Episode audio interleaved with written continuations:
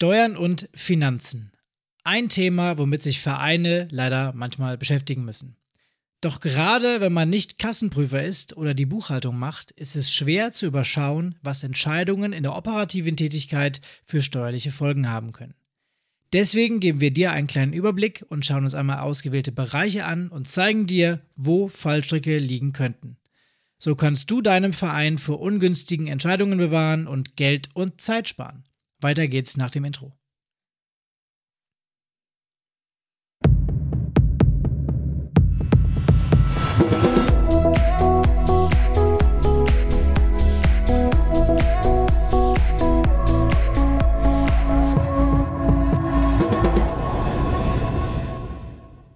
Und damit herzlich willkommen in einer neuen Episode des Vereinsstrategen Podcast. Alle zwei Wochen bekommst du hier von deinen beiden Sportmanagern Martin und Pascal wertvolle Ideen und Tipps, um deinen Verein voranzubringen.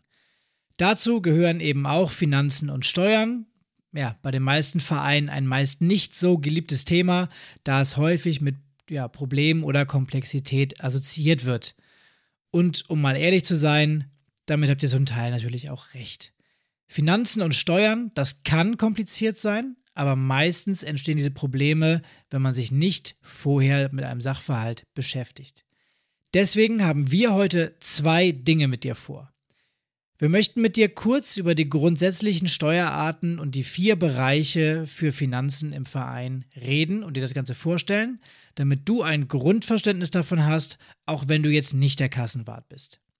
Dabei konzentrieren wir uns besonders auf die beiden kritischen Bereiche im Verein, nämlich den wirtschaftlichen Geschäftsbetrieb und den Zweckbetrieb. Und wir gehen natürlich auch mit ausgewählten Beispielen darauf ein, was in deinem Verein so passieren könnte, beziehungsweise erklären dir auch, was du tun und nicht tun solltest. Ich sag mal so als kleinen Teaser unerwartete Steuerzahlungen oder auch Verlust der Gemeinnützigkeit. Das sollte uns nicht passieren.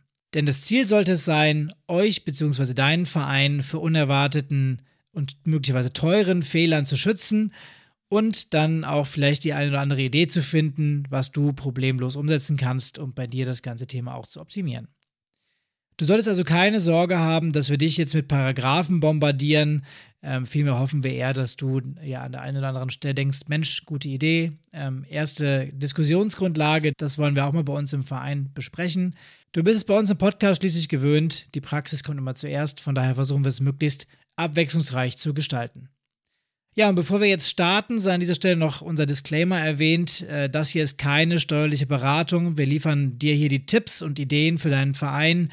Es sind aber wie immer keine klaren Empfehlungen von uns.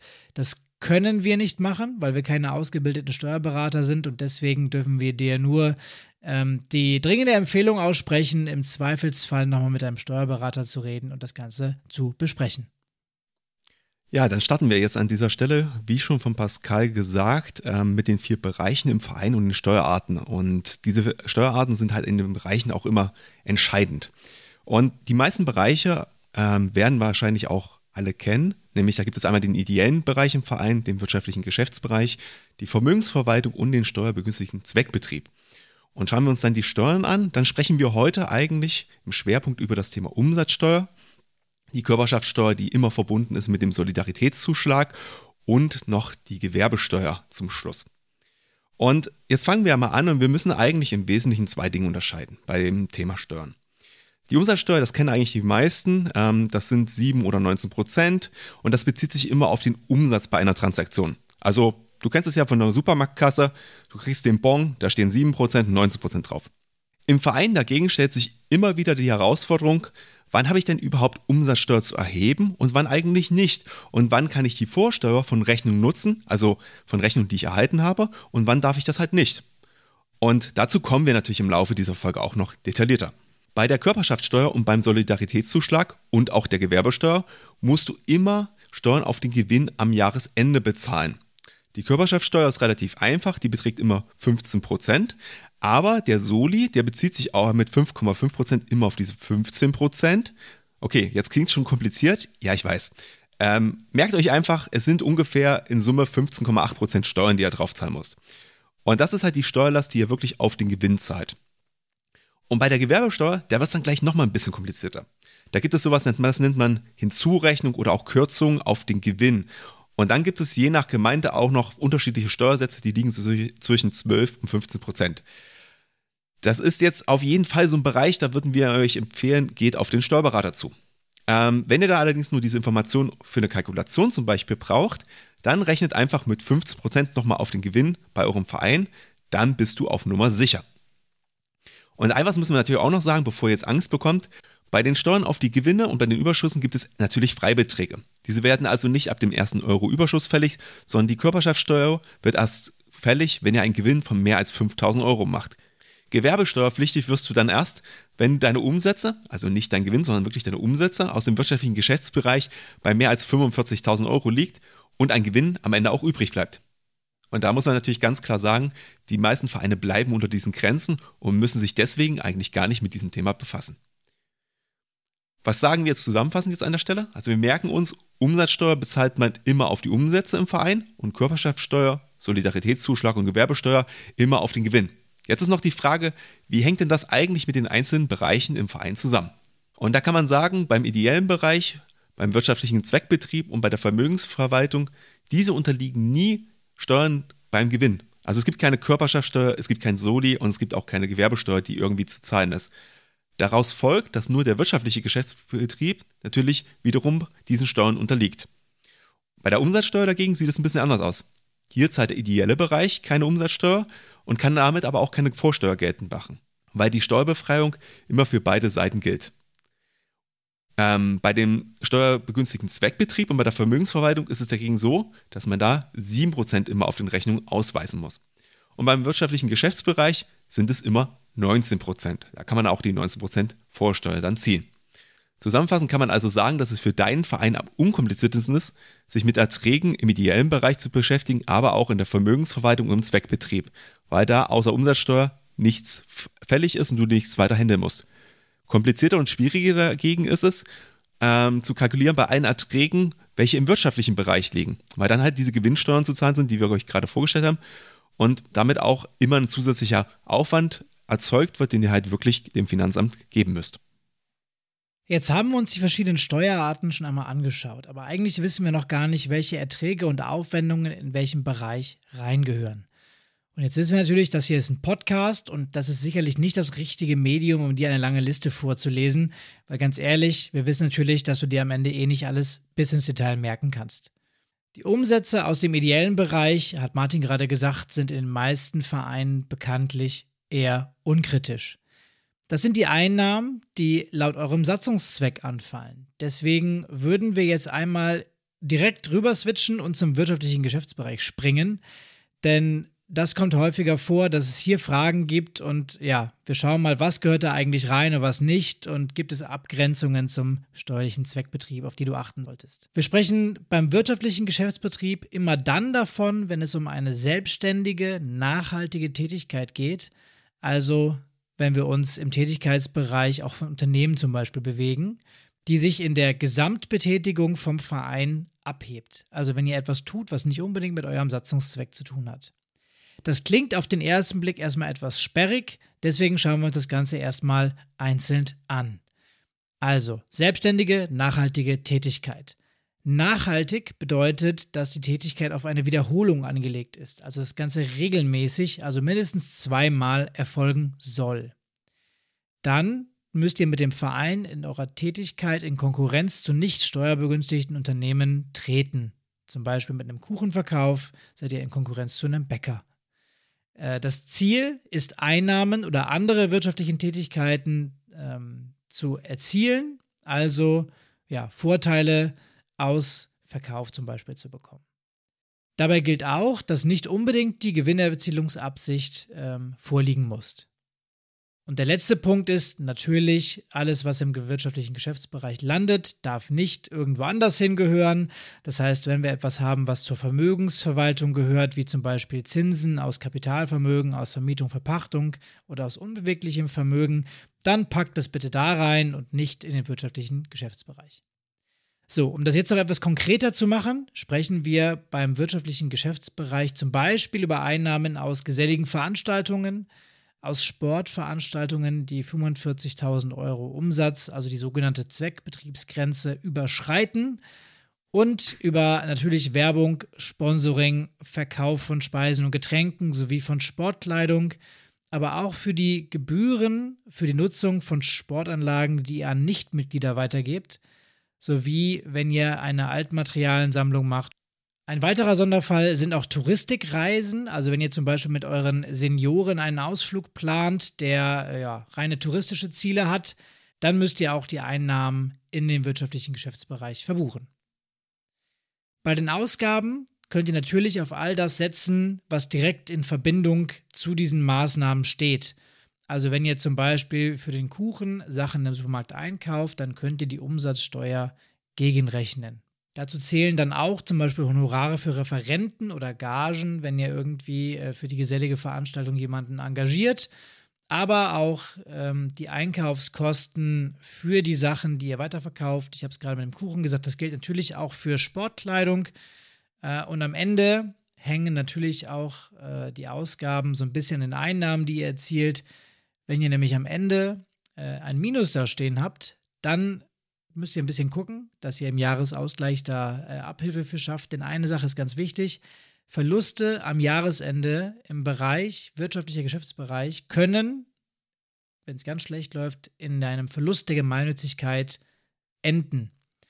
Weil logischerweise dann der wirtschaftliche Geschäftsbereich aus dem ideellen Bereich gedeckt werden müsste mit Einnahmen. Das ist gesetzlich untersagt und sollte man äh, ja, vermeiden. Ähm, von daher äh, haltet euch lieber gut mit eurem wirtschaftlichen Geschäftsbereich und kalkuliert die Preise so, dass am Ende ein bisschen was überbleibt. Schlussendlich bleiben natürlich ein paar Ausnahmen, wenn zum Beispiel der Verlust irgendwie unplanbar war aufgrund von einer groben Fehlkalkulation oder irgendwas in den Weg kam, was nicht kalkulierbar war, vielleicht zum Beispiel eine Pandemie, die einfach dazwischen kommt. Wichtig ist nur, dass euch eben dieses Risiko bewusst ist und deswegen ähm, ja, vorsichtig kalkuliert, was braucht ihr mindestens, äh, damit ihr eben im Plus landet. Und genauso, dass ihr vorher schaut, was gehört eigentlich wirklich in den wirtschaftlichen Geschäftsbetrieb und was ist möglicherweise Zweckbetrieb.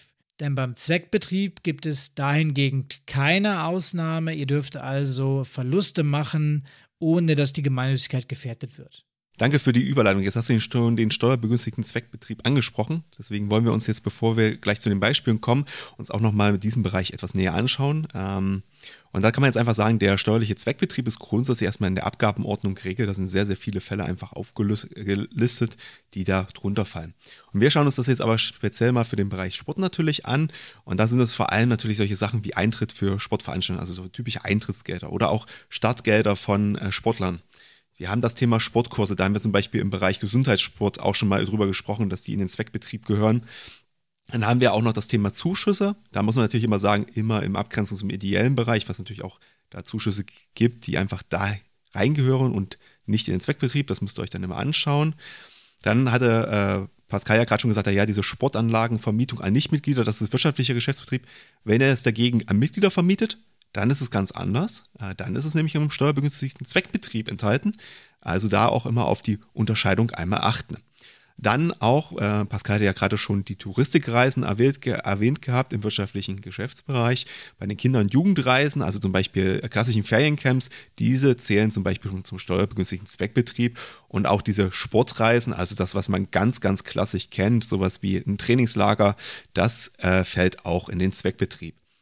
Und auch hier ist es natürlich so, alle Ausgaben, die ich auf der anderen Seite dann habe, die müssen natürlich direkt gelinkt sein, entsprechend äh, zu den verschiedenen Einnahmen. Das kann also auch dazu führen, dass man gewisse Rechnungen nur anteilig einem bestimmten Betriebsbereich äh, zubuchen kann, dass man zum Beispiel aufteilen muss auf den ideellen Bereich und auf den Zweckbetrieb, weil zum Beispiel ein Vermögensgegenstand, ich ähm, ohne jetzt was bei, also sagen wir mal ein Rasenmäher oder so, keine Ahnung, aus irgendwelchen Gründen da halt aufgeteilt werden muss, weil halt 20 Prozent im ideellen Bereich und 80 Prozent im Zweckbetrieb zum Einsatz kommt. Sowas könnte das zum Beispiel sein. Wir wollen da jetzt aber nicht im Detail näher drauf eingehen, wie man so eine Abgrenzung macht. Es geht einfach nur so, dass ihr das schon mal gehört habt. Also grundsätzlich kann man einfach zusammenfassen, das sind also alles so Leistungen, die ähm, den ideellen Bereich unterstützen oder ihn auch möglich machen, aber nicht zu 100% so richtig da reinpassen, wenn wir über diese ganzen verschiedenen Einnahmen sprechen. Und dabei würde ich es dann auch bei der Theorie einfach mal belassen und wie versprochen würden wir jetzt zu den Beispielen kommen. Da können wir dann auch viel besser erklären, wie diese ganzen Regelungen eigentlich Einfluss praktisch auf den Verein haben. Und Pascal, ich glaube, du hast ein paar Beispiele rausgesucht an der Stelle und ich würde jetzt mal sagen, äh, lass uns mal starten und mal gucken, ob wir da näher identifizieren können, was eigentlich die Probleme sind und worauf ihr achten solltet. Genau, so Beispiele sind immer was Gutes, dann sieht man mal, wie das Ganze auch praktisch funktioniert. Also, Beispiel Nummer eins. Ähm, ich habe eine Fußballabteilung, ähm, die richtet ein Sommerturnier aus. Und die Startgebühr pro Mannschaft beträgt 150 Euro. Wir haben zehn Teams anwesend, also fließen am Ende 1500 Euro in die Kasse der Abteilung. Die Ehrenamtlichen verkaufen darüber hinaus Speisen und Getränke, das sollte man kennen. Die Einnahmen liegen am Ende des Tages bei 1000 Euro und die Ausgaben, die dafür im Einkauf gemacht wurden, bei 300. Ich glaube, du musst dir die Zahlen noch gar nicht so merken, aber dann kriegst du mal ein Gefühl dafür. Und darüber hinaus wurde noch ein Pokal bestellt für das Siegerteam. Dieser kostet 200 Euro inklusive Umsatzsteuer. Um das Turnier zu finanzieren, wurde auch ein Sponsoring mit einem örtlichen Handwerker eingegangen. Und die Banden und Werbungen sind beim Turnier aufgestellt worden. Dafür bekommt der Verein nochmal 2000 Euro. So, Martin, welche Steuerarten haben wir? Was muss ich machen? Ja, schon ganz schön viele Geschäftsvorfälle auf einmal, muss man schon sagen. Aber ja, äh, genau wie Pascal gerade schon gesagt hat, also merkt euch nicht die Zahlen, es geht eigentlich wirklich nur darum, ähm, was wir hier eigentlich äh, genau wohin ordnen wollen. Und ich glaube, das Turnier, das ist relativ einfach, das habt ihr ja gerade schon gehört, ist, liegt im steuerbegünstigten Zweckbetrieb, weil es halt eine sportliche Veranstaltung ist. Was jetzt aber besonders ist an dieser Stelle, wir haben ja gesagt, ihr habt normal, der Zweckbetrieb hat 7% Steuern. Bei den Stadtgebühren gibt es eine Ausnahme. Da sind es 0%. Ähm, das könnt ihr euch einfach merken, aber das gleiche gilt zum Beispiel auch, wenn ihr Kurse anbietet und dafür Kursgebühren nimmt. Auch diese sind mit 0% auszuweisen, im Gegensatz zum Rest, den ihr normal da habt. Ja, dann haben wir ja noch diesen Pokal, von dem hast du gerade gesprochen. Da sind natürlich auf der Rechnung 19% aufgeführt. Diese können wir aber leider halt gar nicht nutzen, weil die Startgebühren sind ja schon mit 0% versteuert worden und das ist ja das, was direkt zu diesem Zweckbetrieb äh, gelingt ist, beziehungsweise zu diesem Turnier dann auch gelingt ist. Und damit können wir, müssen wir also die kompletten 200 Euro inklusive der Umsatzsteuer in die Buchhaltung nehmen und können keine Vorsteuer geltend machen. Ich hoffe, das war verständlich. Also es liegt wirklich daran, einfach 0% Vorsteuerung der Einnahmen bedeutet auch 0% Vorsteuerung der Ausgaben. So, bei der Werbung, bei den Einnahmen aus dem Essen und Trinken, da sind wir wieder in einem anderen Bereich, auch das haben wir gehört, da liegen wir im wirtschaftlichen Geschäftsbereich. Also 90% für Sponsoring, da nochmal gerne erwähnt unsere Sponsoring-Folge, da erklären wir das auch nochmal ein bisschen näher. Und bei den Tränk Getränken und Speisen, da sind es halt abhängig, je nachdem, wo wir gerade sind, bei 19 und 7 Prozent, zumindest wieder ab 2024, wenn sich dann wieder die neuen Steuerregelungen äh, geltend machen. Aktuell ist es ja so, dass Getränke und Speisen komplett mit 7 Prozent versteuert werden müssen aufgrund der Corona-Gesetze. Und ja, diesen Gewinn, je nachdem nach Freigrenzen, was wir auch gesagt haben, musst du dann halt am Jahresende versteuern. Und wenn der Verein also, wie gesagt, schon mehr als 5000 Euro Gewinn erzielt hat, und das musst du einfach auch bei deiner Kalkulation dann berücksichtigen, dass da natürlich immer noch mal ein bisschen Geld abfließt. Ich denke, ausreichend erklärt oder hast du noch Rückfragen, Pascal? Aus meiner Sicht passt das natürlich. Äh, deswegen springen wir jetzt direkt zu Beispiel Nummer zwei. Und zwar geht es jetzt um das Thema Mitarbeit im Verein. Und zwar haben wir einen Trainer einer Abteilung, der vom Verein in Vollzeit angestellt ist. Ist auch schon recht sportlich, aber das passt schon für unser Beispiel hier. Trotz der Tatsache, dass er auch noch administrative Aufgaben übernimmt, ist er nicht voll ausgelastet und der Vorstand möchte ihn auch Trainingsstunden geben lassen in einem Partnerverein. Und dort macht er jetzt vier Stunden pro Woche für deren Mitglieder und dafür erhält der Verein 1000 Euro im Monat als Aufwandsentschädigung bzw. als Honorar. Ja, das ist aus meiner Sicht eigentlich ein relativ einfacher Fall. Ähm, es gibt aber nur eine Besonderheit an der Stelle. Also es handelt sich um eine ganz klassische Personalgestellung. Ähm, da muss man sagen, das ist der wirtschaftliche Geschäftsbereich. Das heißt also ganz normal auf die 1000 Euro müssen 19% Steuern drauf. Damit haben wir dann 1190 Euro im Monat, was der Verein an Geld erhält. Und diese ähm, Steuer, die er dann bekommt, muss er natürlich ans Finanzamt auch abführen. Interessanter ist es eigentlich für den Verein, der die Rechnung erhält, auf der anderen Seite, weil der wird wahrscheinlich eher nicht zum Vorsteuerabzug berechtigt sein. Denn, was vermuten wir? Der Trainer wird wahrscheinlich Trainingsstunden geben und die sind wahrscheinlich im ideellen Bereich. Und damit muss er halt den vollen Betrag inklusive Steuer in die Buchhaltung mit aufnehmen und das sind die kompletten Kosten. Dann haben wir das auch geklärt und springen direkt weiter auf Beispiel Nummer drei. Du siehst, es geht hier ganz flott. Ähm, das, wenn ich es richtig sehe, hier könnte das ein Barter-Deal sein, Martin, aber vielleicht erklärst du uns gleich nochmal, was da, was da genau hintersteckt. Ähm, ein Verein hat einen Konferenzraum in einem Hotel gemietet, um über das Thema Gesundheitssport zu informieren. Ja, also so ein klassischer Gesundheitsmessen-Ansatz. Es gibt über den ganzen Tag Fachvorträge und äh, ja, normalerweise wird da logischerweise eine Saalmiete fällig. Und zwar ist die jetzt hier in unserem Beispiel bei 1000 Euro zuzüglich Umsatzsteuer. Aber der Verein ist clever, der hatte die Idee, zwei Aussteller, eine Physiotherapiepraxis und einen Händler für Nahrungsergänzungsmittel mit ins Boot zu holen, ein Sponsoring auszumachen. Ähm, diese beiden Aussteller übernehmen also die Saalmiete und rechnen das direkt mit dem Hotel ab. Das könnte jetzt hier schon mal ein kleiner Fallstrick sein.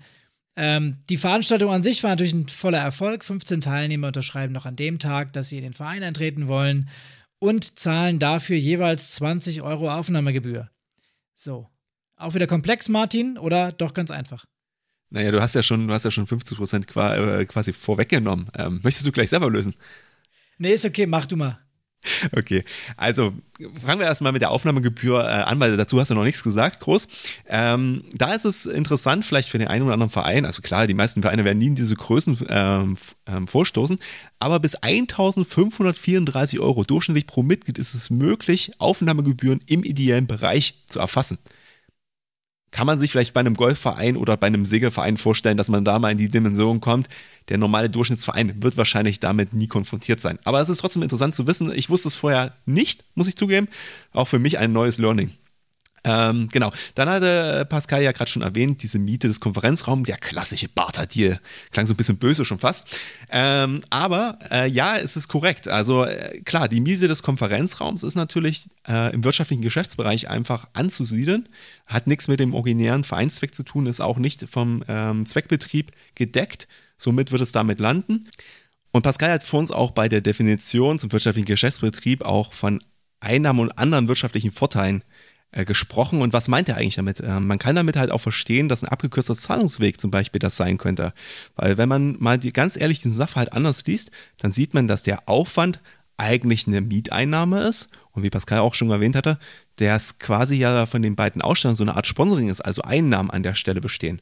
Und da muss man ganz klar sagen, diese Sponsoring-Einnahmen, die sind natürlich auch im Bereich der sonstigen Werbeeinnahmen zu sehen, im wirtschaftlichen Geschäftsbereich. Und damit müsst ihr auch 19% da oben drauf rechnen und die natürlich auch an das Finanzamt abführen. Sehr gut, dann kommen wir zum nächsten Beispiel. Auch ein sehr schönes und sehr gängiges Ding, glaube ich. Äh, drei Vereine richten ein Frühlingsfest in der Stadt zusammen aus. Ja, und das muss ja gar nicht immer nur der Sportverein sein. Kann ja auch zum Beispiel ein Kindergartenförderverein oder ein Schulförderverein mit dabei sein. So, es werden 40.000 Euro bei diesem Frühlingsfest eingenommen über verschiedene Arten und Weisen. 34.000 davon äh, kann man gleich wieder abziehen, weil das waren nämlich die Kosten für alles, was aufgebaut wurde. Das heißt, es bleiben 6.000 Euro über, also 2.000 pro Verein. Total einfach, einfach einbuchen, fertig, oder Martin? Ja. Hattest du den Fall dann mal bei dir, wenn ich mal fragen darf? Ähm, also ich weiß ja, was jetzt kommt. Von daher, ja, wir sind davon mal betroffen gewesen. Und ich vermute fast, dass wir ähm, da am Anfang auch falsch waren, das aber dann noch äh, gekriegt haben mit der, mit der Lösung, die du uns gleich präsentieren wirst. Okay, na, ich bin gespannt. Mal sehen, was du danach noch erzählst. Also, grundsätzlich ist es so, das Frühlingsfest halt der drei Vereine. In diesem Moment, wenn er das quasi gestaltet oder euch dafür entscheidet, dann entsteht ganz automatisch eine Gesellschaft bürgerlichen Rechts. Und zwar diese heißt dann Frühlingsfest GBR. Und dafür musst du auch gar nichts machen. Die entsteht einfach so. Aber die gesetzlichen Folgen sind gar nicht so ungravierend. Weil mit dieser Erstellung dieser GBR müsst ihr eine eigene Gewinnermittlung vornehmen und es müssen auch Umsatzsteuer- und Gewerbesteuererklärungen gemacht werden. Also ihr merkt schon, das ist relativ aufwendig und offensichtlich nicht so easy. Und dann gibt es auch noch eine eigene Steuernummer, die ihr dann erhaltet, weil das ja eine GBR ist. Also wichtig ist dann auch noch, und da müsst ihr auch unbedingt dran denken, dass natürlich alle Rechnungen, die ihr erhaltet, dann auch auf die GBR laufen müssen. Weil sonst könnt ihr auch keine Vorsteuer an der Stelle ziehen und macht einfach grobe Fehler, weil einfach die Rechnungsadresse komplett falsch ist. Und natürlich habt ihr dann am Ende diese 2000 Euro je, äh, je Verein an Gewinn. Aber ihr müsst euch natürlich auch klar sein, die werden dann auch abgeführt. Aber auch die kommen natürlich in den steuerpflichtigen wirtschaftlichen Geschäftsbereich und müssen dort versteuert werden. Was wir damit einfach nur sagen wollen, falls ihr sowas plant, und es ist ja nicht so unüblich, sowas zu machen, sprecht hier unbedingt für, vorher mit eurem Steuerberater und nehmt das nicht auf die leichte Schulter, weil da können echt Fallstricke entstehen. Und ich weiß nicht, Pascal, wenn du es gerade schon angedeutet hast, was ist denn, wie war es denn bei euch? Wie ist es denn euch aufgefallen? Ja, also wir haben das auch mit dem Thema Buchhaltung am Anfang ähm, so gesehen auf den ersten Blick, dass wir einfach am Ende durch drei teilen und jeder verbucht seinen Teil quasi. Sind dann am Ende aber genau darauf gelandet, dass wir eben eine GBR gründen. Dementsprechend eine eigene Gesellschaft braucht eine eigene Buchhaltung ähm, und hat das genau zur Folge gehabt, was du eben gesagt hast. Wir hatten dann jemanden, der quasi der Kassenwart dieser GBR war, aus den drei Vereinen und sich darum gekümmert hat, dass eben alles selber aufgestellt werden kann. Und würdest du es nochmal machen? Ja, gut, es hat sich am Ende wirtschaftlich gelohnt, von daher war es okay. Okay, ja, immerhin. Aber ich sag mal so, für 1000 Euro muss man sich jetzt schon überlegen, ob man diesen Aufwand da macht. Also natürlich hat es auch immer eine repräsentative Frage, finde ich, an der Stelle. Aber natürlich ähm, schon sehr, sehr viel administrativer Aufwand, der dahinter steht. Ja, ich glaube, wenn man das von Anfang an, das hast du ja auch gesagt, von Anfang an richtig bedenkt äh, und plant, dann kann man das auch so organisieren, dass es nicht so sehr auffällig ist oder aufwendig ist, besser im, äh, im Nachgang das Ganze noch irgendwie glatt zu bügeln. Das ist dann das, was kompliziert und komplex wird. Das würde ich auch vermeiden wollen. Aber deswegen gibt es ja heute auch die Folge. Damit seid ihr ja gut informiert. So, ich glaube, wir haben noch ein Beispiel, oder? Genau, wir haben noch einen Fußballverein und der macht, äh, wie es Fußballvereine normal so tun, einen Vereinsausflug mit anschließendem Brauereibesuch und Verköstigung natürlich. So muss es sein. Äh, das Ganze kostet 2000 Euro in Summe für 50 Mitglieder, die mitfahren. Also ein zünftiges Fest. Was muss ich da beachten, wenn ich sowas lese oder höre oder plane? Genau, also da kann man natürlich grundsätzlich erstmal sagen, und das wissen auch die meisten Zuwendungen an Mitglieder aus dem gemeinnützigen Verein sind grundsätzlich halt nicht möglich. Ihr wisst, es gibt den Satzungszweck und im Satzungszweck steht bestimmt nicht drin, gebt den Mitgliedern Alkohol. Ähm, da müsst ihr euch natürlich dann Gedanken machen, okay, äh, was mache ich jetzt? Habe ich jetzt die Gemeinnützigkeit verloren? Nein, erstmal alles gut, in diesem Beispiel nicht. Es gibt nämlich eine Ausnahmeregelung. Und zwar bei besonderen Vereinsanlässen, also so ein geselliger Vereinsausflug, wo ich jetzt meine Brauereibesuch mit Bierverköstigung zuzählen würde, aber auch eine Weihnachtsfeier oder eine Jahresfeier, solche Sachen, da gibt es halt Ausnahmen. Da kann je 40 Euro je Mitglied gemeinnützlichkeitsunschädlich verwendet werden. Und wenn man mal rechnet, 2000 durch 50 ist genau 40 Euro. Welch Zufall. Genau, also du siehst, der Verein hat alles richtig gemacht. Was ganz wichtig aber an der Stelle ist, Nichtmitglieder dürfen natürlich keine Bezuschussung erfahren, weil dann habt ihr natürlich auf jeden Fall ein Problem. Und ihr müsst bei der Planung von solchen Dingen natürlich wirklich auch darauf achten, dass die Kosten nicht über diesen 40 Euro kommen, weil dann könnte es schwierig werden. Das heißt also, baut ein bisschen Puffer ein und wenn Mitglieder sich anmelden, müssen die dann halt auch wirklich teilnehmen. Das müsst ihr denen ganz klar sagen. Nicht dann, dass einer abspringt, ihr könnt die Kosten nicht stornieren und auf einmal seid ihr über den 40 Euro pro Mitglied und das wäre eher ungünstig. Genau, und Pascal, ich würde jetzt sagen, ähm, wir machen jetzt auch unseren eigenen Vereinsausflug, oder? Feierabend haben wir für uns verdient, schon relativ spät. Ähm, eine Sache habe ich noch auf der Liste, die Zusammenfassung soll natürlich an dieser Stelle nicht fehlen. Ähm, was hast du denn heute an Dingen notiert, die ganz wichtig sind und die die Vereine unbedingt mitnehmen sollten?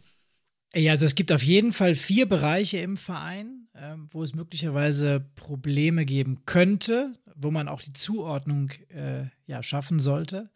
Und grundsätzlich natürlich die äh, Gewinnsteuern und Umsatzsteuern, welche sich dann pro Bereich auch unterscheiden können.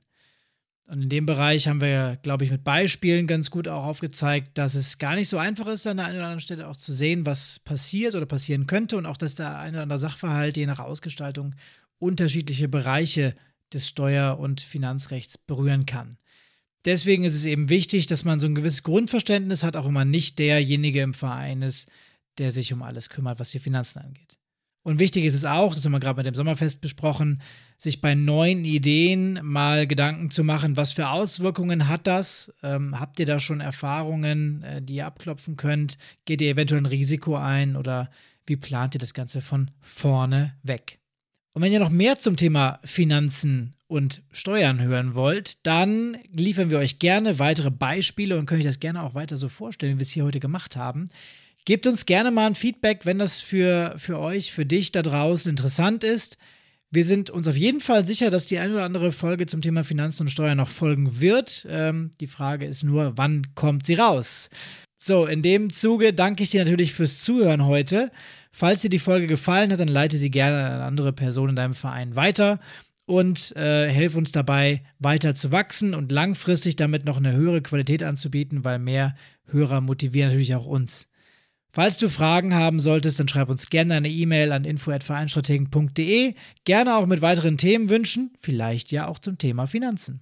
Wir hören uns dann hoffentlich in zwei Wochen wieder, wenn es in der nächsten Episode wieder um ein Thema aus der Vereinslandschaft geht. Bleib gespannt, was kommt und bleib vor allem engagiert und bis zum nächsten Mal.